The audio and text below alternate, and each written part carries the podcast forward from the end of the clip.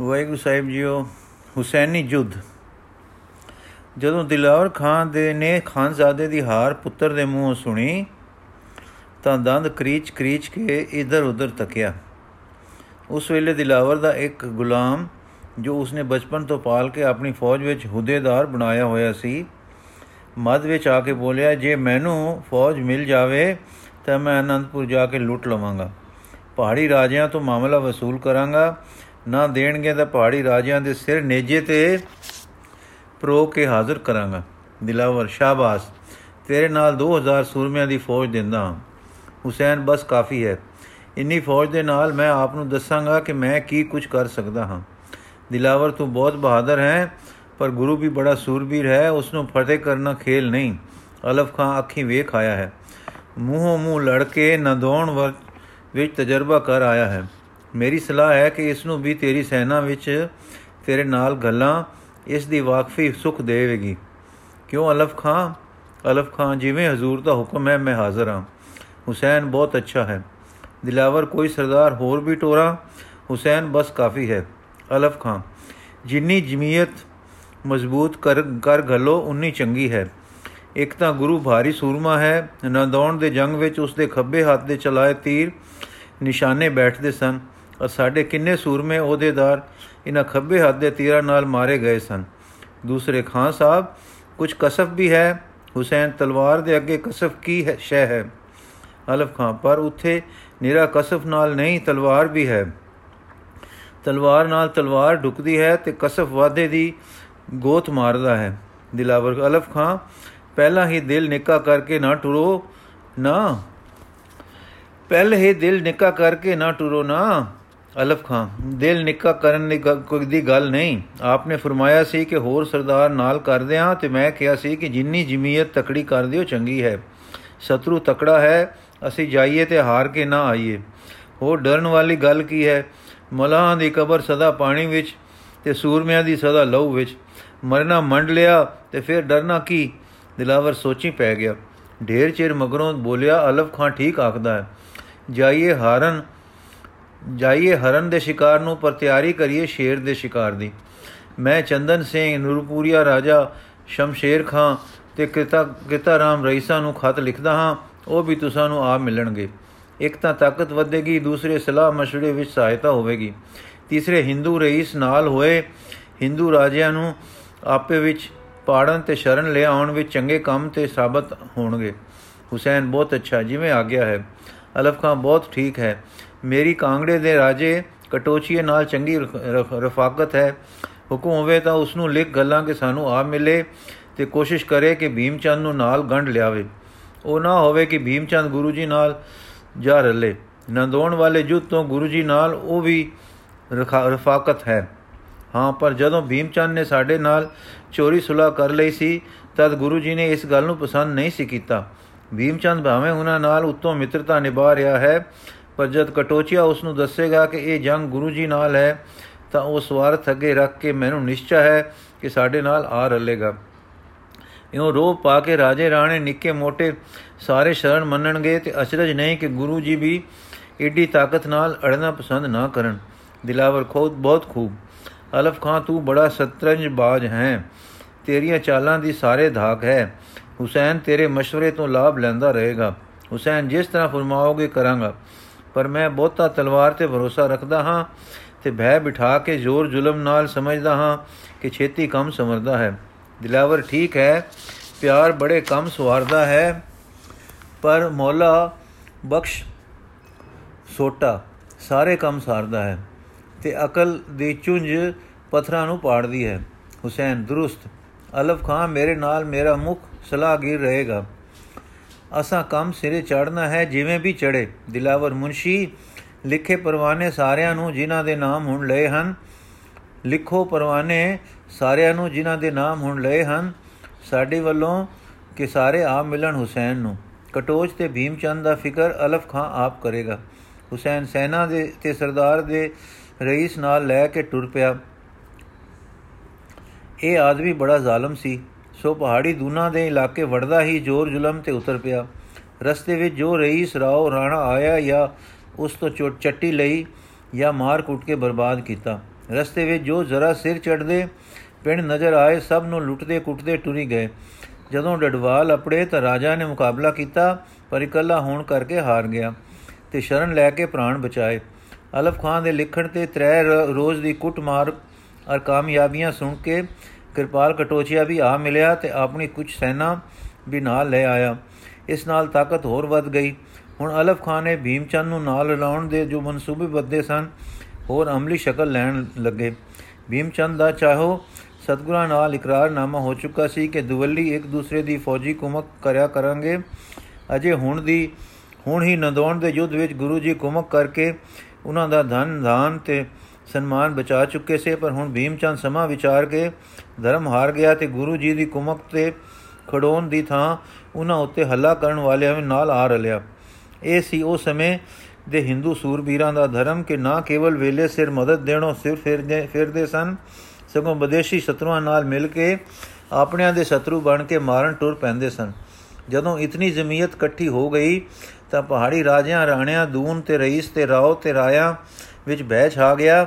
ਇੱਕ ਦੂਸਰੇ ਤੋਂ ਅੱਗੇ ਆ ਕੇ ਖਿਰਾਜ ਦੇਣ ਤੇ ਇਨਾ ਮੰਨਣ ਲੱਗ ਪਏ। ਜਿਨ੍ਹਾਂ ਜਿਨ੍ਹਾਂ ਵੱਲ ਮਾਮਲੇ ਇਕੱਠੇ ਹੋ ਰਹੇ ਸੇ ਤੇ ਕੁਝ ਚਿਰਾਂ ਤੋਂ ਨਹੀਂ ਸੇ ਤਰੇ, ਸਭ ਭਰਨ ਲੱਗ ਪਏ।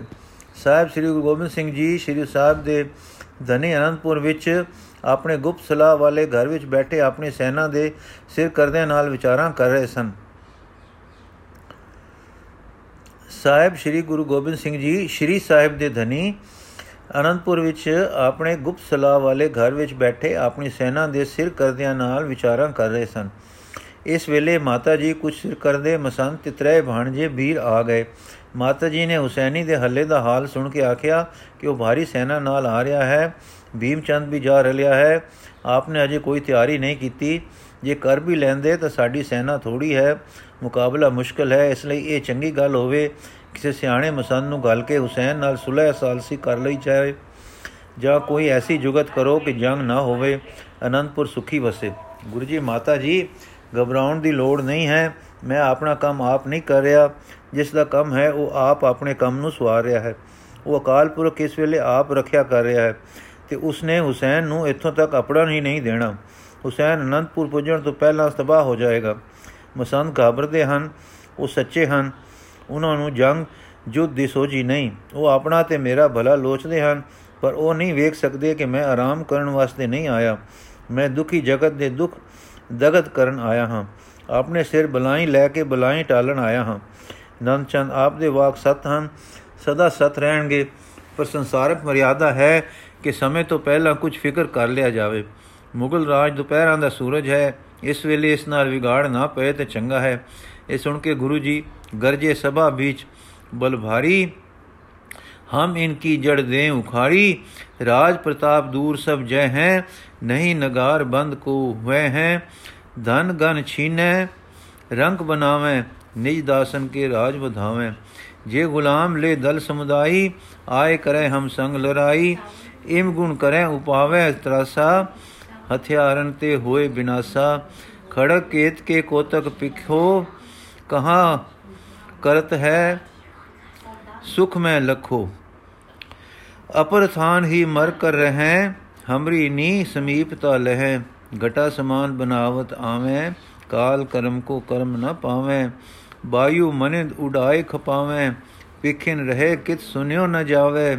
ਤੋ ਨੰਦ ਚੰਦ ਸੁਨੀਏ ਕਾਨ, ਰਣ ਸਮਾਜ ਕਰ ਬਨ ਸਾਵਧਾਨ। ਗੁਲਕਾ ਗਨ ਬਰੂਦ ਵਰਤਾਵੇਂ, ਵਰਤਾਵੋ ਸੁਧ ਕੋ ਰਖੋ ਜਸੂਸ ਪਠਾਓ। ਸਰਬ ਪ੍ਰਕਾਰ ਧਾਰ ਤਰਕਰਾਈ ਆਵੇ ਰਣ ਕਰ ਹੈ ਅਗਵਾਈ। ਗੁਰੂ ਕੇ ਗਰਜਵੇਂ ਪਰ ਗੰਭੀਰ ਵਾਕ ਸੁਣ ਕੇ ਮਾਤਾ ਜੀ ਨੂੰ ਤਾਂ ਨਿਸ਼ਚਾ ਆ ਗਿਆ। ਉਹ ਜਾਣਦੇ ਸਨ ਕਿ ਜੋ ਵਾਕ ਮੂੰਹੋਂ ਨਿਕਲਦੇ ਹਨ, ਸਦਾ ਸੱਚ ਹੁੰਦੇ ਹਨ। ਸੋ ਉਹ ਦਿਲੋਂ ਮੰਨ ਗਏ ਕਿ ਹੁਸੈਨ ਅਨੰਦਪੁਰ ਆਪਣ ਤੋਂ ਪਹਿਲਾਂ ਮਰ ਮਿਟ ਜਾਵੇਗਾ। ਨੰਦ ਚੰਨ ਨੂੰ ਤਸੱਲੀ ਹੋ ਗਈ ਕਿ ਤਿਆਰੇ ਦਾ ਹੁਕਮ ਹੋ ਗਿਆ ਹੈ। ਉਹ ਜੇ ਆ ਵੀ ਗਿਆ ਤਾਂ ਸਗੋਂ ਸਾਨੂੰ ਬੇਤਿਆਰਾਂ ਨੂੰ ਤਾਂ ਨਾ ਆ ਕੇ ਮਾਰੇਗਾ ਮਾਰ ਲਏਗਾ। ਪਰ ਦੁੱਖ ਦੁਖੀ ਕਾਲਜੇ ਵਿੱਚ ਰਹੀ ਕਿ ਖਬਰੇ ਜੰਗ ਦਾ ਰੰਗ ਕਿਸ ਢੰਗ ਤੇ ਬੈਠੇ। ਪਰ ਵੀਰਤਾ ਵਾਲੀ ਤਿਆਰੀ ਲਈ ਦਿਲ ਵਿੱਚ ਉਦਮ ਸੇ ਉਤਸ਼ਾਹ ਵੀ ਸੀ। ਤਰੇ ਬਣੇਵੇਂ ਵੀਰ ਸਨ, ਉਹ ਜੁੱਧ ਲਈ ਤਿਆਰ ਸਨ। ਇਹ ਵੀ ਜਾਣਦੇ ਸਨ ਕਿ ਉਂਝ ਤਾਂ ਸਭ ਵਾਕ ਸਦਾ ਸਤ ਹੁੰਦੇ ਹਨ, ਪਰ ਜਦੋਂ ਕਦੇ ਗੁਰੂ ਜੀ ਇਸ ਪ੍ਰਕਾਰ ਦੇ ਵਾਕ ਗਰਜਵੀਂ ਸੁਰ ਵਿੱਚ ਕਰਿਆ ਕਰਦੇ ਹਨ, ਉਹ ਵਾਕ ਬ੍ਰਹਮ ਅਸਤਰ ਵਾਂਗੂ ਅਮੋਗ ਹੋਇਆ ਕਰਦੇ ਹਨ।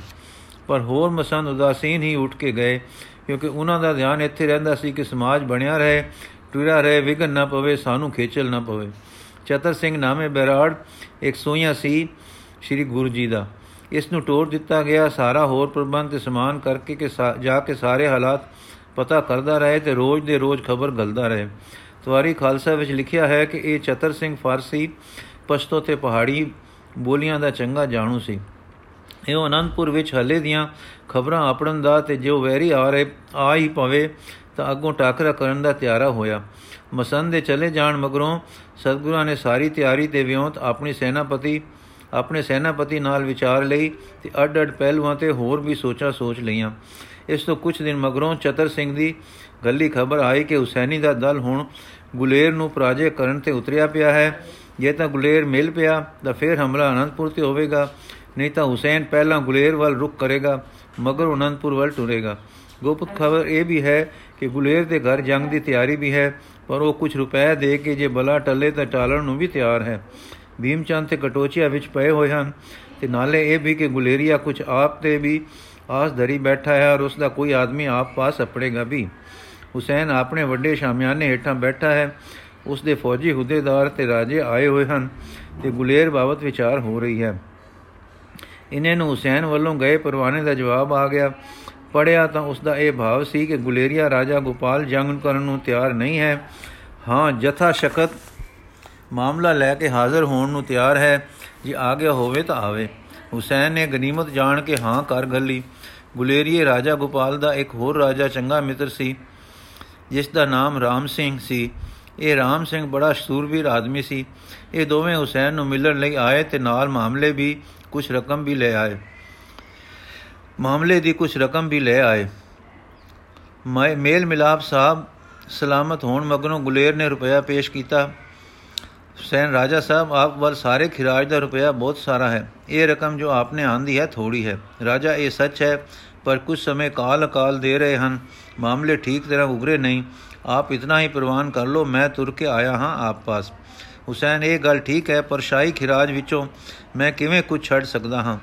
ਕਟੋਜੀਆ 10000 ਦੀ ਰਕਮ ਬਾਕੀ ਹੈ। ਹਜ਼ਰਤ ਸਲਾਮਤ, ਹੈ ਤਾਂ ਠੀਕ। ਹੈ ਜੇ ਆਪ ਛੋਟ ਨਹੀਂ ਕਰ ਸਕਦੇ ਤਾਂ ਕਿਸ਼ਤਾਂ ਕਰ ਲੋ ਸਨੇ ਸਨੇ ਰਾਜਾ ਸਾਹਿਬ ਗੱਲ ਦੇਣਗੇ। ਕਟੋਚੀਆ, ਇਹ ਨਹੀਂ ਹੋ ਸਕਦਾ। ਹੁਸੈਨ ਰੋਜ਼-ਰੋਜ਼ ਕੌਣ ਮੁਹਿੰਮਾਂ ਲੈ ਕੇ ਆਉਂਦਾ ਸੀ ਜਦ ਤੋਂ ਹਜ਼ਰਤ ਦੀਨ ਪਨਾ ਦੱਖਣ ਗਏ ਹਨ, ਤੁਸੀਂ ਲੋਕ ਸਿੱਧੇ ਹੋ, ਹੱਥੀ ਖਿਰਾਜ ਕਦੇ ਨਹੀਂ ਦਿੰਦੇ ਹੋ। ਹੁਣੇ ਇਕੱਠਾ ਹੀ ਦੇ ਦਿਓ ਤਾਂ ਠੀਕ ਹੈ। ਗੁਲੇਰ, ਜੇ ਨਾ ਦਿੱਤਾ ਤਾਂ ਸਕੇ, ਜੇ ਨਾ ਦਿੱਤਾ ਜਾ ਸਕੇ ਤਾਂ ਕੀ ਕੀਤਾ ਜਾਵੇ? ਕਟੋਚ ਇਹ ਟਾਲੇ ਹਨ। ਗੁਲੇਰ ਦੇ ਕਿਲੇ ਵਿੱਚ ਬਹੁਤ ਰੁਪਇਆ ਹੈ। ਹੁਸੈਨ ਵੱਲ ਤੱਕ ਕਿ ਰਾਜਾ ਸਾਹਿਬ ਅਮੀਰ ਹਨ। ਆਪ ਦੇ ਗੁਲੇਰ ਆਪਣਨ ਦੀ ਦੇਰ ਹੈ। ਮਾਲੀਆ ਆਪੇ ਤੁਰ ਕੇ ਆਵੇਗਾ। ਹੁਸੈਨ, ਰਾਜਾ ਗੋਪਾਲ, ਜਾਂ ਤਾਂ ਸਾਰੀ ਰਕਮ ਦਿਓ ਜਾਂ ਲੜਾਈ ਮੰਨੋ। ਹੋਰ ਕਾਨੂੰ ਬੈਸਾਂ ਵਿੱਚ ਧੱਕੇ ਪੈ ਕੇ ਹੋਰ ਕਾਨੂੰ ਬੈਸਾਂ ਵਿੱਚ ਪੈ ਕੇ ਪੈ ਸਮਾਂ ਗਵਾਈਏ ਮੈਂ ਅਨੰਦਪੁਰ ਅਛੇਤੀ ਅਪੜਨਾ ਹੈ। ਰਾਮ ਸਿੰਘ ਤੇ ਗੋਪਾਲ ਨੇ ਆਪੇ ਵਿੱਚ ਕੁਝ ਲੁਕਵੀਂ ਸਹਿਨਤ ਕੀਤੀ, ਉਧਰ ਹੁਸੈਨ ਤੇ ਕਟੋਚ ਕੰਨਾਂ ਵਿੱਚ ਕੁਝ ਗੁਰਗੁਰ ਕਰ ਰਹੇ ਸਨ ਕਿ ਗੋਪਾਲ ਨੇ ਥੈਲੀਆਂ ਆਪਣੇ ਦਾਸਾਂ ਨੂੰ ਚੁਕਵਾਈਆਂ ਤੇ ਆਖਿਆ, ਦੋ ਦਿਨ ਮੋਹਲਤ ਦਿਓ, ਫਿਰ ਮੈਂ ਸਾਰੀ ਰਕਮ ਇਕੱਠੀ ਲੈ ਕੇ ਹਾਜ਼ਰ ਹੋਵਾਂਗਾ। ਜੇ ਆਪਨੇ ਰਿਆਇਤ ਨਹੀਂ ਕਰਨੀ, ਕਿਸ ਨਹੀਂ ਮੰਨਣੀ, ਤਾਂ ਹਾਰੇ ਦਾ ਨਿਆਂ ਮੈਂ ਤਾਂ ਮੰਨਣਾ ਹੈ। ਦੋ ਦਿਨਾਂ ਵਿੱਚ ਸਾਰੀ ਰਕਮ ਲੈ ਕੇ ਹਾਜ਼ਰ ਹੋਵਾਂਗਾ। ਕਟੋਜੀਆ ਠੀਕ ਹੈ ਰਾਜਾ ਸਾਹਿਬ, ਸਮੇਂ ਦੀ ਨੀਤੀ ਇਹ ਹੈ ਕਿ ਸਾਰਾ ਦਿਓ ਤੇ ਨਾਲ ਆ ਰਲੋ। ਫਿਰ ਚੱਲੋ ਨਾਲ ਤੇ ਜੰਗ ਦਾ ਰੰਗ ਤੱਕੋ ਅਨੰਦਪੁਰ ਦੀਆਂ ਕਦਾਂ ਉੱਤੇ। ਕਾਹਨੂੰ ਆਪਣੇ ਘਰ ਅੱਗ ਪਾਉਂਦੇ ਹੋ? ਅੱਗ ਵਸਦੀ ਤੱਕੋ ਗਵਾਂਡੀਆਂ ਦੀ ਅਟਾਰੀ ਉੱਤੇ। ਹੁਸੈਨ ਬਹੁਤ ਖੂਬ। ਰਾਜਾ ਸਾਹਿਬ ਗੁਲੇਰ, ਆਪ ਦਾਨਾ ਹੋ, ਹਮਾਰਾ ਕਹਾ ਮੰਨ ਲਿਆ, ਹਮ ਆਪ ਪਰ ਬਹੁਤ ਖੁਸ਼ हैं ਗੁਲੇਰ ਸਭਨਾਂ ਦਾ ਸ਼ੁਕਰੀਆ ਕਰਦਾ, ਆਪਣੇ ਮਿੱਤਰ ਰਾਮ ਸਿੰਘ ਸਣੇ ਥੈਲੀਆਂ ਲੈ ਕੇ ਘਰ ਨੂੰ ਟੁਰ ਗਿਆ। ਪਿੱਛੋਂ ਹੁਸੈਨ ਨੂੰ ਪਤਾ ਲੱਗਾ ਕਿ ਗੋਪਾਲ ਤਾਂ ਘਰ ਜਾ ਵੜਿਆ ਹੈ ਤੇ ਉਸਨੇ ਸਾਰਾ ਖਿਰਾਜ ਲੈ ਕੇ ਨਹੀਂ ਪਰਤਣਾ।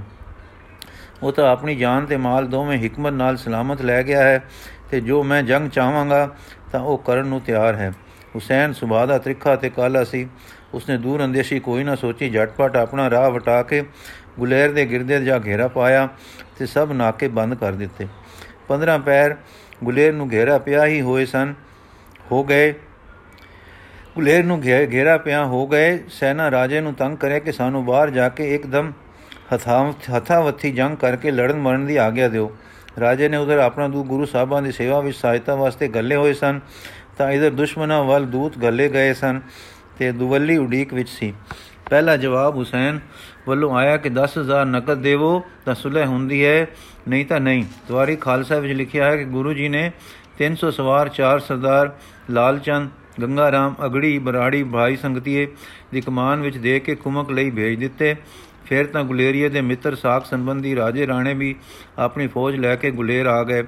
ਹੁਸੈਨ ਤਾਂ ਉਸੇ ਆਕੜ ਦੇ ਦਮ ਵਿੱਚ ਖਮ ਸੀ, ਪਰ ਭੀਮ ਚੰਦ ਤੇ ਕਿਰਪਾਲ ਚੰਦ ਸਨ ਚਲਾਕ ਉਹ ਸਮਝਦੇ ਸਨ ਕਿ ਕੁਮਕ ਵੱਧ ਗਈ ਹੈ ਔਰ ਗੁਰੂ ਜੀ ਦੀ ਸੈਨਾ ਆ ਗਈ ਹੈ, ਹੁਣ ਗੁਲੇਰ ਨੂੰ ਮਾਰਨਾ ਸੌਖਾ ਨਹੀਂ। ਉਹਨਾਂ ਨੇ ਸੋਚਿਆ ਕਿ ਕੋਈ ਦਮ ਰਚੋ ਤੇ ਲੜਨ ਦੀ ਜੱਖੋਂ ਨਾ ਲੈਣੀ ਪਵੇ। ਇਸ ਕਰਕੇ ਉਹ ਸੰਗਤੀਆ ਸਿੰਘ ਨੂੰ ਜਾ ਮਿਲੇ ਤੇ ਉਸ ਨੂੰ ਆਖਿਆ ਉਹਨੇ ਕਿ ਰਾਜਾ ਗੋਪਾਲ ਨਾਹਕ ਜੰਗ ਕਰਦਾ ਹੈ, ਤੁਸੀਂ ਉਸ ਨੂੰ ਸਮਝਾਓ ਤੇ ਆਪਣੇ ਨਾਲ ਲੈ ਕੇ ਸਾਡੇ ਡੇਰੇ ਆ ਜਾਓ। ਇੱਥੇ ਅਸੀਂ ਵੀ ਉਸ ਨੂੰ ਸਮਝਾਵਾਂਗੇ। ਐਉਂ ਸੁਲਹ ਹੋ ਜਾਏਗੀ। ਸੰਗਤਿਆ ਸਿੰਘ ਜਾਣਦਾ ਸੀ ਕਿ ਇਹ ਲੋਕ ਦਾਉ ਘਾਉ ਬੜੇ ਕਰਦੇ ਹਨ। ਉਸਨੇ ਦੋਹਾਂ ਰਾਜਿਆਂ ਤੋਂ ਧਰਮ ਦੀਆਂ ਸੁਰਦੀਆਂ ਲਈਆਂ, ਤਾਂ ਵਿੱਚ ਆਉਣ ਦੀ ਗੱਲ ਮੰਨੀ। ਸੰਗਤਿਆ ਸਿੰਘ ਨੂੰ ਗੁਰੂ ਜੀ ਦਾ ਹੁਕਮ ਸੀ ਕਿ ਹਰ ਤਰ੍ਹਾਂ ਨਾਲ ਗੋਪਾਲ ਰਾਜਾ ਦੀ ਬਲਿਆਈ ਕਰਨੀ ਹੈ। ਸੋ ਇਸ ਮੌਕਿਆਂ ਤੇ ਇਸ ਵਿੱਚ ਰਾਜਾ ਦਾ ਭਲਾ ਸਮਝ ਕੇ ਉਸਨੇ ਸੁਲਹ ਦਾ ਦੂਤ ਬਣਨਾ ਬਣ ਲਿਆ ਤੇ ਰਾਜਾ ਗੋਪਾਲ ਨੇ ਸਾਰਾ ਬੋਝ ਇਸ ਵੇਲੇ ਸੰਗਤੀਏ ਤੇ ਪਾਇਆ। ਤੇ ਉਸਨੇ ਮੰਨ ਲਿਆ ਕਿ ਜੇ ਤੁਸਾਂ ਦੀ ਸੁਲਹ ਨਾ ਹੋਈ ਤਾਂ ਮੈਂ ਤੈਨੂੰ ਡੇਰੇ ਵਾਪਸ ਪਹੁੰਚਾਵਾਂਗਾ। ਅਰ ਗੁਰੂ ਮੇਰ ਨਾਲ ਜੰਗ ਵਿੱਚ ਉਹ ਕਲਾ ਵਰਤੇਗੀ ਕਿ ਤੇਰੀ ਵਿਜੈ ਹੋਵੇਗੀ। ਜਦੋਂ ਸੰਗਤੀਆਂ ਸਿੰਘ ਨਾਲ ਰਾਜਾ ਗੋਪਾਲ ਭੀਮਚੰਦ ਤੇ ਕਿਰਪਾਲ ਦੇ ਡੇਰੇ ਪੁੱਜਾ ਤੇ ਬਹੁਤ ਚਿਰ ਗੱਲਾਂ ਬਾਤਾਂ ਹੋਈਆਂ। ਭੀਮਚੰਦ ਨੇ ਤੇ ਕਿਰਪਾਲ ਨੇ ਹਰ ਤਰ੍ਹਾਂ ਨਾਲ ਉਸ ਨੂੰ ਡਰਾਇਆ ਕਿ ਹੁਸੈਨ ਜ਼ਬਰਦਸਤ ਹੈ ਤੇ ਤੇਰੀ ਬਲਿਆਈ ਇਸੇ ਵਿੱਚ ਹੈ ਕਿ 10000 ਦੇ ਕੇ ਸੁਲਾ ਕਰ ਲੈ। ਪਰ ਗੋਪਾਲ ਨੇ ਆਖਿਆ ਕਿ ਜੇ ਮੈਂ ਇਤਨੀ ਰਕਮ ਤਾਰਨੀ ਹੁੰਦੀ ਤੇ ਪਹਿਲੇ ਦਿਨ ਨਾ ਤਾਰ ਦਿੰਦਾ। ਮੈਂ ਤਾਂ ਜੋ ਕੁਝ ਆਖਿਆ ਸੀ, ਸੋ ਕੁਝ ਦੇਣਾ ਹੈ, ਨਹੀਂ ਤਾਂ ਲੜ ਮਰਨਾ ਹੈ। ਜਦ ਇਸ ਤਰ੍ਹਾਂ ਦੀ ਗੱਲਬਾਤ ਵਿੱਚ ਭੀਮਚੰਦ ਤੇ ਕਿਰਪਾਲ ਨੇ ਤਾੜ ਲਿਆ ਕਿ ਗੋਪਾਲ ਮੰਦਾ ਨਹੀਂ ਤੇ ਆਪਣੀ ਨਵੀਂ ਕੁਮਕ ਆ ਜਾਣ ਨਾਲ ਯੁੱਧ ਵੀ ਡਟ ਕੇ ਕਰ ਸਕਦਾ ਹੈ, ਤਾਂ ਆਪੇ ਵਿੱਚ ਸੈਂਤਾ ਲੜਾਈਆਂ ਤੇ ਰਾਜਾ ਗੋਪਾਲ ਨੂੰ ਫੜ ਕੇ ਕੈਦ ਕਰ ਲੈਣ ਜਾਂ ਜੇ ਅੜੇ ਤਾਂ ਮਾਰ ਦੇਣ ਦੀ ਠਾਣ ਲਈ। ਪਰ ਇਹਨਾਂ ਦੇ ਇਸ਼ਾਰਿਆਂ ਤੇ ਗੋਪਾਲ ਨੇ ਵੀ ਕੁਝ ਤਾੜ ਲਿਆ। ਸੀਸੋ ਸੰਗਤੀਆਂ ਨੂੰ ਕੰਨ ਵਿੱਚ ਕਹਿਣ ਲੱਗਾ ਕਿ ਤੁਸੀਂ ਮੇਰੇ ਨਾਲ ਨੇਮ ਕਰਕੇ ਲਿਆਏ ਸੀ ਤੇ ਇੱਥੇ ਇਹ ਕੰਮ ਵਰਤਣ ਲੱਗਾ ਜੇ। ਉਲਟ। ਤਾਂ ਸੰਗਤਿਆ ਸਿੰਘ ਨੇ ਕਮਾਲ ਦੀ ਫੁਰਤੀ ਕੀਤੀ। ਦੋਹਾਂ ਰਾਜਿਆਂ ਦੇ ਇਸ਼ਾਰਿਆਂ ਤੇ ਅਮਲ ਹੁੰਦੇ ਹੁੰਦੇ ਵਿੱਚ ਆਪਣੇ ਸਿਪਾਹੀਆਂ ਦੀ ਓਟ ਵਿੱਚ ਗੋਪਾਲ ਨੂੰ ਲੈ ਕੇ ਨਿਕਲ ਗਿਆ ਤੇ ਸਾਰਿਆਂ ਨੂੰ ਹੈਰਾਨ ਤੇ ਨਿਰਾਸ਼ ਕਰਦਾ ਹੋਇਆ ਉਸਨੇ ਗੁਲੇਰ ਲੈ ਉਸ ਨੂੰ ਗੁਲੇਰ ਲੈ ਵੜਿਆ। ਗੁਰੂ ਜੀ ਨੇ ਇਸ ਹਾਲ ਨੂੰ ਇਉਂ ਆਪ ਲਿਖਿਆ ਹੈ, ਤਿੰਨ ਕੈ ਸੰਗ ਨ ਉਨਕੀ ਬਣੀ, ਤਬ ਕਿਰਪਾਲ ਚਿਤ ਮੈਂ ਮੋਏ ਗਨੀ। ਐਸ ਘਾਤ ਵਿੱਚ ਹਾਥ ਨ ਐ ਹੈ ਸਭੂ ਫੇਰ ਸਮੋ ਛਲ ਜੈ ਹੈ। ਗੋਪਾਲ ਗੋਪਾਲ ਸੋ ਅਬੈ ਗੈ ਲੀਜੈ, ਕੈਦ ਕੀਜੀਏ ਕੈ ਬਦ ਕੀਜੈ। ਤਨਕ ਬਨਕ ਜਬ ਤਿਨ ਸੁਨ ਕਾਈ ਨਿਜ ਦਲ ਬਜਾਤ ਭਇਓ ਭਟਰਾਈ। ਹੁਣ ਸਿਵਾ ਜੰਗ ਦੇ ਹੁਸੈਨ ਲਈ ਕੋਈ ਚਾਰਾ ਨਹੀਂ ਸੀ।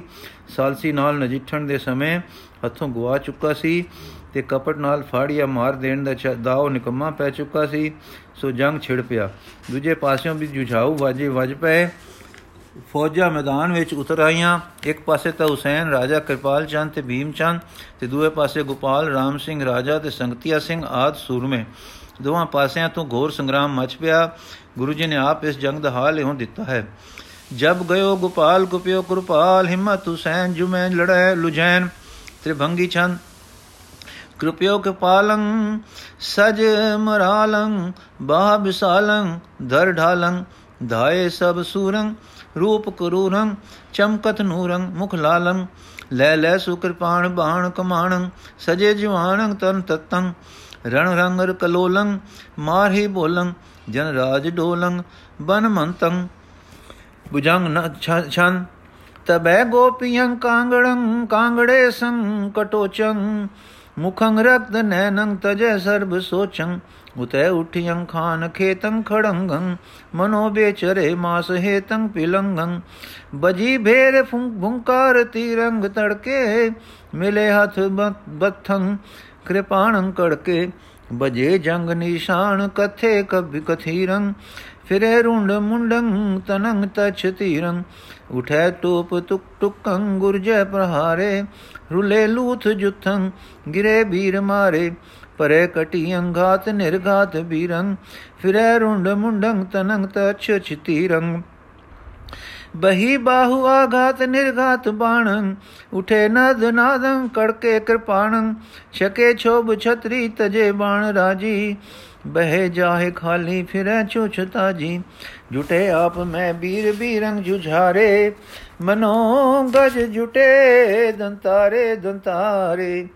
ਕਿਥੋ ਸਿੰਘ ਸੋ ਸਾਰ ਦੁਲੰਗ ਅਰੁਜੇ ਤਿਸੀ ਬਾਤ ਕਿਰਪਾਲ ਗੋਪਾਲ ਜੁਝੇ ਹਰੀ ਸਿੰਘ ਧਾਇਓ ਤਾਂ ਏਕ ਬੀਰੰ ਸਹੇ ਦੇ ਆਪੰ ਭਲੀ ਬਾਤ ਤੀਰੰ ਮਹਾ ਕੋਪ ਕੈ ਬੀਰੇ ਬਿੰਦਰੰ ਸੰਘਾਰੇ ਬਡੋ ਜੁਦ ਕਹਿ ਦੇਵ ਲੋਕੰ ਪਧਾਰੇ ਹਠਿਓ ਹਿੰਮਤੰ ਕਿਮਤੰ ਲੈ ਕਿਰਪਾਨੰ ਲੈ ਗੁਰਜ ਚਲੰ ਜੋ ਜਲਾਲ ਖਾਨੰ ਹਠੇ ਸੂਰਮਾ ਮਤ ਜੋਧਾ ਜੁਝਾਰੰ ਪਰੀ ਕੁੱਟ ਕੁੱਟੰ, ਉਠੀ ਸ਼ਸਤਰ ਝਾਰੰ। ਇਸ ਤਰ੍ਹਾਂ ਜੁਦ ਪਿਆ ਕਿ ਦੁਵੱਲੀ ਕਿਸੇ ਪਾਸੇ ਸੁਰ ਸੁਧ ਨਾ ਰਹੀ। ਇੱਕ ਟਿਕਾਣੇ ਹੁਸੈਨ ਆਪ ਵੱਧ ਕੇ ਲੜਿਆ। ਇਸ ਪਰ ਐਸਾ ਜ਼ੋਰ ਪਿਆ ਕਿ ਪੁੱਛੋ ਨਾ, ਜਸਵਾਲੀਆ ਸੈਨਾ ਲੈ ਕੇ ਇਸ ਪਰ ਜਾ ਪਿਆ। ਇਸ ਤਰ੍ਹਾਂ ਸੂਰਮੇ ਨੇ ਮਾਰ ਕੀਤੀ ਕਿ ਹੁਸੈਨ ਨੂੰ ਵੀ ਹੋਸ਼ ਆ ਗਈ। ਫਿਰ ਇਸ ਤਰ੍ਹਾਂ ਦੀ ਕਟਾ ਵੱਡ ਹੋਈ ਕਿ ਹੁਸੈਨੀ ਇਕੱਲਾ ਰਹਿ ਗਿਆ। ਪਰਿਓ ਘੋਰ ਜੁਦੰ ਸੁ ਸੈਨਾ ਪ੍ਰਾਣੀ ਤਹਾਂ ਖਾ ਹੁਸੈਨੀ ਮੰਡਿਓ ਬੀਰ ਬਾਨੀ ਉਤੇ ਬੀਰ ਧਾਏ ਸੁ ਬੀਰੰ ਜਸਾਰੰ ਜਸਵਾਰੰ, ਸਭੇ ਬਿਉ ਤੁ ਡਾਰੇ ਬਗਾਸੇ ਸਵਾਰੰ। ਤਹਾਂ ਖਾ ਹੁਸੈਨੀ ਰਹਿਓ ਏਕ ਠਾਡੰ ਮਨੋਜੁਦ ਖੰਭੰ ਰਣੰ ਘੂਮ ਗਾਡੰ। ਜਿਸੈ ਕੋਪ ਕਹਿ ਕੇ ਹਠੀ ਬਾਣ ਮਾਰਿਓ, ਤਿਸੈ ਛੇਦ ਕੇ ਪਹਿਲ ਪਾਰੇ ਪਧਾਰਿਓ। ਸਹਿ ਬਾਣ ਸੂਰੰਗ ਸਭੈ ਆਣ ਢੂਕੇ ਚਉ ਔਰ ਤੇ ਮਾਰ ਹੀ ਮਾਰ ਕੁਕੇ। ਭਲੀ ਬਾਤ ਸੋ ਅਸਤਰ ਔਰ ਸ਼ਸਤਰ ਜਾਰੇ ਗਿਰੇ ਬਿਸ਼ਤ ਕੋ ਖਾਂ ਹੁਸੈਨੀ ਸਿਧਾਰੇ। ਜਦ ਹੁਸੈਨੀ ਮਾਰਿਆ ਗਿਆ, ਤਦ ਕਟੋਚਿਆ ਤਾਂ ਗੁੱਸੇ ਵਿੱਚ ਆ ਕੇ ਹੋਰ ਭੂਤ ਹੋ ਲੜਿਆ, ਪਰ ਹੁਸੈਨ ਤਾਂ ਕੁਝ ਸੈਨਾ, ਹੁਸੈਨ ਦੀ ਕੁਝ ਸੈਨਾ ਭਜ ਗਈ। ਕੋਪ ਕਟੋਚ ਸਭ, ਸਭੈ ਮਿਲ ਧਾਏ, ਹਿੰਮਤ ਕੀਮਤ ਸਹਿਤ ਰਸਾਏ, ਹਰੀ ਸੰਗ ਤਬ ਕੀਆ ਉਠਾਨਾ ਚੁਨ ਚੁਨ ਹਨੇ ਪਖਰੀਆ ਜਵਾਨਾ ਕਟੋਚ ਦਾ ਇਹ ਹਮਲਾ ਬੜਾ ਜ਼ੋਰਦਾਰ ਸੀ, ਜਿੱਧਰ ਪਿਆ ਉਧਰ ਹੀ ਮਾਰਦਾ ਚਲਾ ਗਿਆ। ਇਸੇ ਹੱਲੇ ਤੇ ਸੰਗਤੀਆ ਸਿੰਘ ਸੱਤ ਸਵਾਰਾਂ ਸਮੇਤ ਇਹ ਘੇਰੇ ਵਿੱਚ ਆ ਗਿਆ। ਸੂਰਮਾ ਇਸ ਤਰ੍ਹਾਂ ਡਟ ਕੇ ਲੜਿਆ ਕਿ ਹੱਲਾ ਕਰਨ ਵਾਲਿਆਂ ਨੂੰ ਹੈਰਾਨ ਕਰ ਦਿੱਤਾ। ਪਰ ਬਹੁਤਿਆਂ ਦੇ ਘੇਰੇ ਵਿੱਚ ਆ ਜਾਣ ਕਰਕੇ ਨਿਕਲ ਨਾ ਸਕਿਆ। ਅੰਤ ਤੱਕ ਸੱਤੇ ਜਵਾਨਾਂ ਸਮੇਤ ਅਤ ਸੁਰਮਤਾ ਨਾਲ ਲੜਦਾ, ਮਰਦਾ, ਮਾਰਦਾ, ਰਣ ਵਿਦਿਆ ਦੇ ਜ਼ੋਰ ਦਿਖਾਲਦਾ ਸ਼ਹੀਦ ਹੋ ਗਿਆ। ਪਰ ਇਸ ਘੋਰ ਜੁਟਾ ਜੁਟਦੇ ਸਮੇਂ ਦੂਜੇ ਪਾਸੇ ਦੇ ਹਿੰਮਤ ਖਾਨ ਤੇ ਹੋਰ ਸਰਦਾਰ ਵੀ ਮਾਰੇ ਗਏ। ਕਟੋਚੀ ਕਿਰਪਾਲ ਵੀ ਕਤਲ ਹੋ ਗਿਆ। ਕੀਮਤ ਖਾਂ ਵੀ ਪਾਰ ਬੋਲਿਆ। ਐਉਂ ਜਦ ਸਾਰੇ ਸਰਦਾਰ ਤੇ ਰਾਜਾ ਕਿਰਪਾਲ ਹੁਸੈਨੀ ਸਮੇਤ ਮਾਰੇ ਗਏ ਤਾਂ ਕੈਲੂਰੀਆ ਆਪਣੀ ਸੈਨਾ ਸੰਭਾਲਦਾ ਇੱਕ ਪਾਸੇ ਖਿਸਕ ਗਿਆ। ਉਧਰ ਫਤਿਹ ਤੇ ਨਗਾਰੇ ਵਜ ਪਏ। ਤਵਾਰੀ ਖਾਲਸਾ ਨੇ ਲਿਖਿਆ ਹੈ ਕਿ ਗੁਰੂ ਦਾ ਜੋਧਾ ਅਗੜੀ ਬੈਰਾੜ ਦਸਾਂ ਸਵਾਰਾਂ ਸਮੇਤ ਇਸ ਜੰਗ ਵਿੱਚ ਸ਼ਹੀਦ ਹੋ ਗਿਆ। ਗੋਪਾਲ ਦੇ ਪੱਖੀਆਂ ਵਿੱਚੋਂ ਰਾਜਾ ਪ੍ਰਿਥੀਚੰਦ, ਰਾਣਾ ਰਾਮਚੰਦ ਤੇ ਅਮਰਚੰਦ ਵੀ ਮਾਰੇ ਗਏ। ਹੁਸੈਨੀ ਵੱਲੋਂ ਹੁਸੈਨੀ ਆਪ ਹਿੰਮਤ ਕੀਮਤ ਸਰਦਾਰ ਸ਼ਮਸ਼ੇਰ ਖਾਨ ਦਲੇਰ ਖਾਨ ਰਾਜਾ ਕਿਰਪਾਲ ਤੇ ਹਰੀ ਚੰਦ ਕੰਮ ਆਏ। ਇੱਕ ਹਿੰਮਤ ਕੋਈ ਰਾਜਪੂਤ ਵੀ ਜਾਪਦਾ ਹੈ, ਜਿਸ ਨੇ ਸਾਰਾ ਬਖੇੜਾ ਖੜਾ ਕੀਤਾ ਸੀ। ਉਹ ਘਾਇਲ ਪਿਆ ਸੀ, ਜਿਸ ਨੂੰ ਜਿਉਂਦਾ ਛੱਡਣਾ ਪਸੰਦ ਨਾ ਕਰਕੇ ਗੋਪਾਲ ਨੇ ਮਾਰ ਦਿੱਤਾ। ਤੈ ਘਾਇਲ ਹਿੰਮਤ ਕਹਿ ਲਹਾ RAM ਸਿੰਘ ਗੋਪਾਲ ਸਿਉ ਕਹਾ, ਜਿਨ ਹਿੰਮਤ ਅਸ ਕਲੇ ਬੜਾਇਓ, ਘਾਇਲ ਆਜ ਹਾਥ ਮੈਂ ਆਇਓ। ਜਬ ਗੋਪਾਲ ਐਸੇ ਸੁਨ ਪਾਵਾ, ਮਾਰ ਦਿਓ ਜੀਤ ਨਾ ਉਠਾਵਾ। ਰਾਜਾ ਗੋਪਾਲ ਹੁਣ ਫਤਿਹ ਦਾ ਨਗਾਰਾ ਵਜਾਉਂਦਾ। ਆਪ ਅਨੰਦਪੁਰ ਆਇਆ। ਗੁਰੂ ਜੀ ਦੇ ਹਜੂਰ ਦਰਬਾਰ ਵਿੱਚ ਹਾਜ਼ਰ ਹੋਇਆ ਤੇ ਬੇਟਾ ਅੱਗੇ ਧਰ ਕੇ ਮੱਥਾ ਟੇਕ ਕੇ ਲੱਖ ਲੱਖ ਸ਼ੁਕਰਾਨੇ ਕਰਨ ਲੱਗਾ ਕਿ ਪਹਿਲਾਂ ਆਪ ਦੇ ਸੂਰਮਿਆਂ ਨੇ ਮੇਰੀ ਸਹਾਇਤਾ ਕੀਤਾ, ਕੀਤੀ, ਫਿਰ ਜਾਨ ਜੋਖੋਂ ਵਿੱਚ ਪਈ ਤੇ ਮਦਦ ਕਰਕੇ ਕੱਢ ਆਂਦਾ। ਫਿਰ ਜੰਗ ਵਿੱਚ ਮਦਦ ਕੀਤੀ। ਐਸੇ ਲੜੇ ਕਿ ਮਹਿਮਾ ਨਹੀਂ ਹੋ ਸਕਦੀ। 17 ਜਵਾਨ ਤੇ ਦੋ ਸਰਦਾਰ ਆਪ ਦੇ ਜੰਗ ਵਿੱਚ ਕੰਮ ਆਏ, ਜਿਨ੍ਹਾਂ ਦਾ ਮੈਨੂੰ ਅਤਿਅੰਤ ਸ਼ੌਕ ਹੈ। ਇਹ ਸਾਰੀ ਫਤਿਹ ਆਪ ਦੀ ਬਰਕਤ ਨਾਲ, ਆਪ ਦੀ ਸਹਾਇਤਾ ਨਾਲ, ਆਪ ਦੇ ਇਸ ਨਮੂਨੇ ਨੂੰ ਤੱਕ ਕੇ ਹੋਈ ਹੈ ਕਿ ਸਾਨੂੰ ਹਿੰਮਤ ਨਹੀਂ ਹਾਰਨੀ ਚਾਹੀਦੀ। ਅਸੀਂ ਐਵੇਂ ਡਰ ਕੇ ਆਨ ਸ਼ਾਨ ਲਿਤੜ ਲਿਤੜਵਾ ਕੇ ਜਾਂ ਉਪਰੀਆਂ ਦੀਆਂ ਸ਼ਰਨਾ ਪੜੇ ਪਕੜਦੇ ਹਾਂ। ਜੇ ਆਪ ਦੀ ਸਹਾਇਤਾ ਹੋਵੇ ਤਾਂ ਅੜ ਖੜੋਈਏ ਤਾਂ ਫਤਿਹ ਨਸੀਬ ਹੁੰਦੀ ਹੈ। ਗੁਰੂ ਜੀ ਨੇ ਬਹੁਤ ਪਿਆਰ ਕੀਤਾ, ਆਸ਼ੀਸ਼ ਦਿੱਤੀ ਤੇ ਕਿਹਾ, ਜੋ ਕੁਝ ਆ ਬਣੇ ਜੁਦ ਕੇ ਸੁਲਹ, ਵਿਹਾਰ ਕੇ ਸੇਵਾ, ਸਰਦਾਰੀ ਕੀ ਅਗਵਾਨੀ, ਸਭ ਵਿੱਚ ਸੱਚ ਦੇ ਟਿਕ ਕੇ ਸੂਰ ਵੀ ਰਹਿਣਾ ਚਾਹੀਏ। ਅੰਤਰਾਤਮੇ ਲਿਵ ਤੇ ਵਰਤੋਂ ਵਿੱਚ ਸੱਚ ਧਾਰਨ ਕਰਕੇ ਫਿਰ ਕਾਂਪ ਨਹੀਂ ਖਾਈਦੀ। ਦੀਨ ਦੁਨੀਆ ਸਫਲ ਹੁੰਦੇ ਹਨ। ਇਸ ਜੁੱਧ ਦਾ ਹਾਲ ਦਿੰਦਿਆਂ ਸਤਗੁਰ ਨੇ ਅੰਤਮ ਸਤਨਾ ਇਹ ਲਿਖੀਆਂ ਹਨ। ਜੀਤ ਭਈ ਰਨ ਭਇਓ ਉਭਾਰ ਉਜਾਰਾ, ਸਿਮਰਤ ਕਰ ਸਭ ਘਰੋ ਸਿਧਾਰਾ। ਰਾਖ ਲਿਓ ਹਮਕੋ ਜਗਰਾਈ, ਲੋਹਾ ਘਟ ਲੋ ਘਟਾ ਅੰਤੈ ਬਰਸਾਈ। ਸੂਚਨਾ, ਜਦ ਹੁਣ ਹੁਸੈਨੀ ਦੇ ਸਾਥੀ ਵੀ ਹਾਰ ਖਾ ਕੇ ਲਾਹੌਰ ਪੁੱਜੇ ਤਾਂ ਫਿਰ ਸੈਨਾ ਲਾਹੌਰੋਂ ਆਈ ਤੇ ਜੁਝਾਰ ਸਿੰਘ ਹਾਂਡਾ, ਆਦ ਬਹਾਦਰ ਰਾਜਪੂਤ ਨਾਲ ਕੀਤੇ। ਜਸਵਾਲੀਆ ਦੇ ਰਾਜ ਵਿੱਚ ਇਹਨਾਂ ਦਾ ਪਹਾੜੀਆਂ ਨਾਲ ਜੰਗ ਛਿੜਿਆ ਤੇ ਸ਼ਾਹੀ ਸੈਨਾ ਦੀ ਹਾਰ ਹੋਈ। ਤਵਾਰੀ ਖਾਲਸਾ ਵਿੱਚ ਲਿਖਿਆ ਹੈ ਕਿ ਇੱਕ ਇੱਕ ਵੱਬਾ ਵੀ ਫੈਲ ਗਈ, ਜੋ ਸਾਰੀ ਸੈਨਾ ਵੱਬਾ ਦੇ ਬਹਾਨੇ ਮੁੜ ਗਈ। ਪੰਜਾਬ ਦੇ ਪਹਾੜਾਂ ਦਾ ਇਹ ਹਾਲ ਸੁਣ ਔਰੰਗਜ਼ੇਬ ਨੇ ਆਪਣੇ ਪੁੱਤਰ ਮੁਅਜ਼ਮ ਨੂੰ ਗਲਿਆ ਸ਼ਾਹਜ਼ਾਦਾ ਆਪ ਤਾਂ ਲਾਹੌਰ ਵੱਲ ਗਿਆ ਤੇ ਇੱਕ ਮੁਨਸਬਦਾਰ ਤੇ ਸੈਨਾ ਨੂੰ ਇੱਧਰ ਗਲ ਦੇ ਗਲ ਗਿਆ। ਇਸ ਆਦਮੀ ਨੇ ਰਾਜਾ ਨਾਲ ਲੜਨ ਤੋਂ ਪਹਿਲਾਂ ਤੇ ਗੁਰੂ ਜੀ ਉੱਤੇ ਹਮਲਾ ਕਰਨ ਤੋਂ ਪਹਿਲਾਂ ਗੁਰੂ ਜੀ ਨਾਲ ਮਿਲ ਕੇ ਗੱਲਬਾਤ ਕਰਨੀ ਚੰਗੀ ਜਾਤੀ। ਮੁਲਾਕਾਤ ਵਿੱਚ ਉਹਨਾਂ ਨੂੰ ਪੂਰੇ ਰੱਬੀ ਜਲਾਲ ਵਿੱਚ ਵਾਲੇ ਸਾਈਂ ਲੋਕ ਸੱਚ ਤੇ ਖੜੇ ਸਮਝ ਕੇ ਉਹਨਾਂ ਦਾ ਪੱਖੀ ਹੋ ਗਿਆ। ਗੁਰੂ ਜੀ ਨਾਲ ਜੰਗ ਨਾ ਕੀਤਾ ਤੇ ਉਧਰ ਕੁਝ ਨੀਤੀ ਕੁਝ ਡਰ ਕੁਝ ਥੋੜਾ ਲੜ ਕੇ ਕੰਮ ਸਾਰ ਲਿਆ ਤੇ ਮਾਮਲਾ ਲੈ ਕੇ ਚਲਾ ਗਿਆ। ਪਹਾੜੀ ਰਾਜਾ ਨੇ ਫਿਰ ਲਾਹੌਰ ਆਦਮੀ ਭੇਜ ਚੁੱਕਾ, ਚੁੱਕ ਚੁਕਾ ਕਰ ਕੋਲੋਂ ਰੁਪਇਆ ਦੇ ਕੇ ਇੱਕ ਹਮਲਾ ਅਨੰਦਪੁਰ ਤੇ ਦਲੇਲ ਖਾਨ ਦੀ ਸਰਕਰਦਗੀ ਵਿੱਚ ਕਰਵਾ ਦਿੱਤਾ। ਇਸ ਨੇ ਅਚਾਨਕ ਪੈ ਕੇ ਅੱਧਾ ਅਨੰਦਪੁਰ ਲੁੱਟ ਲਿਆ। ਸਿੱਖ ਬਣੀਆਂ ਜਾਨਾਂ ਤੋੜ ਕੇ ਲੜੇ, ਪਰ ਅੱਧਾ ਸ਼ਹਿਰ ਲੁੱਟੇ ਜਾਣ ਬਾਅਦ ਸਿੱਖ ਕਿਸੇ ਐਸੇ ਰੋਹ ਵਿੱਚ ਭਰ ਕੇ ਪਏ ਕਿ ਬਾਕੀ ਅੱਧੇ ਨੂੰ ਬਚਾ ਲਿਆ ਤੇ ਐਸੇ ਡੱਟੇ ਕਿ ਫੇਰ ਵੈਰੀ ਅੱਗੇ ਨਾ ਵਧ ਸਕੇ। ਪਰ ਵੈਰੀ ਇਸ ਕਾਮਯਾਬੀ ਨੂੰ ਫਤਿਹ ਦੱਸ ਕੇ ਮੁੜ ਗਏ ਤੇ ਪੰਜ ਕੋਗ ਉੱਤੇ ਜਾ ਉਤਰੇ। ਅਤੇ ਰੰਗ ਰਲੀਆਂ ਵਿੱਚ ਮਗਨ ਹੋ ਗਏ, ਪਰ ਸਿੱਖ ਅਚੇਤ ਨਹੀਂ ਸਨ। ਜਾਂ ਚੁੱਪਚਾ ਹੋਈ ਤਾਂ ਧਾਵਾ ਕਰਕੇ ਛੋਪਲੇ ਜਾ ਪਏ ਤੇ ਐਸਾ ਦਬਾ ਪਾਇਆ ਕਿ ਉਹ ਟੁੱਟ ਨੱਠੇ ਤੇ ਲੁੱਟਦਾ ਮਾਲ ਸਾਰਾ ਛੱਡ ਗਏ। ਲਾਹੌਰ ਵਿੱਚ ਹੁਣ ਸਾਦਾਤ ਮੁਜ਼ਮ ਪਸ਼ੋਰੋਂ ਹੋ ਕੇ ਆ ਗਿਆ ਸੀ। ਸੂਬੇ ਨੇ ਸ਼ਿਕਾਇਤ ਕੀਤੀ, ਪਰ ਸ਼ਾਹਜ਼ਾਦੇ ਨੇ ਨੂੰ ਉਸ ਦੇ ਮੀਰ ਮੁੰਸ਼ੀ ਨੰਦ ਲਾਲ ਨੇ ਗੁਰੂ ਜੀ ਦੀ ਰਖਵੀਅਤ ਦਾ ਹਾਲ ਦੱਸਿਆ, ਜਿਸ ਤੋਂ ਸ਼ਾਹਜ਼ਾਦੇ ਨੇ ਹੋਰ ਧਾਵਾ ਕਰਨਾ ਬੰਦ ਕਰ ਦਿੱਤਾ ਤੇ ਨੰਦ ਲਾਲ ਨੂੰ ਗੁਰੂ ਜੀ ਪਾਸ ਘੱਲਿਆ ਕਿ ਉਸ ਲਈ ਅਰਦਾਸ ਕਰਨ ਕਿ ਪਿਤਾ ਦੇ ਮਗਰੋਂ ਗੱਦੀ ਉਸ ਨੂੰ ਮਿਲੇ। ਇਸ ਤੋਂ ਬਾਅਦ ਕੁਝ ਸਮਾਂ ਅਮਨ ਦਾ ਲੰਘਿਆ। ਅਨੰਦਪੁਰ ਵਿੱਚ ਜੀ ਦਾਨ ਦੇ ਅਨੇਕ ਕੋਤਕ ਵਰਤੇ। ਵਨਗੀ ਮਾਤਰ ਅਗਲਾ ਪ੍ਰਸੰਗ, ਮੋਇਨਾ ਸੋਇਨਾ ਹੈ ਜੋ ਅਸੀਂ ਕੱਲ ਪੜਾਂਗੇ ਜੀ। ਵਾਹਿਗੁਰੂ ਜੀ ਕਾ ਖਾਲਸਾ, ਵਾਹਿਗੁਰੂ ਜੀ ਕੀ ਫਤਿਹ।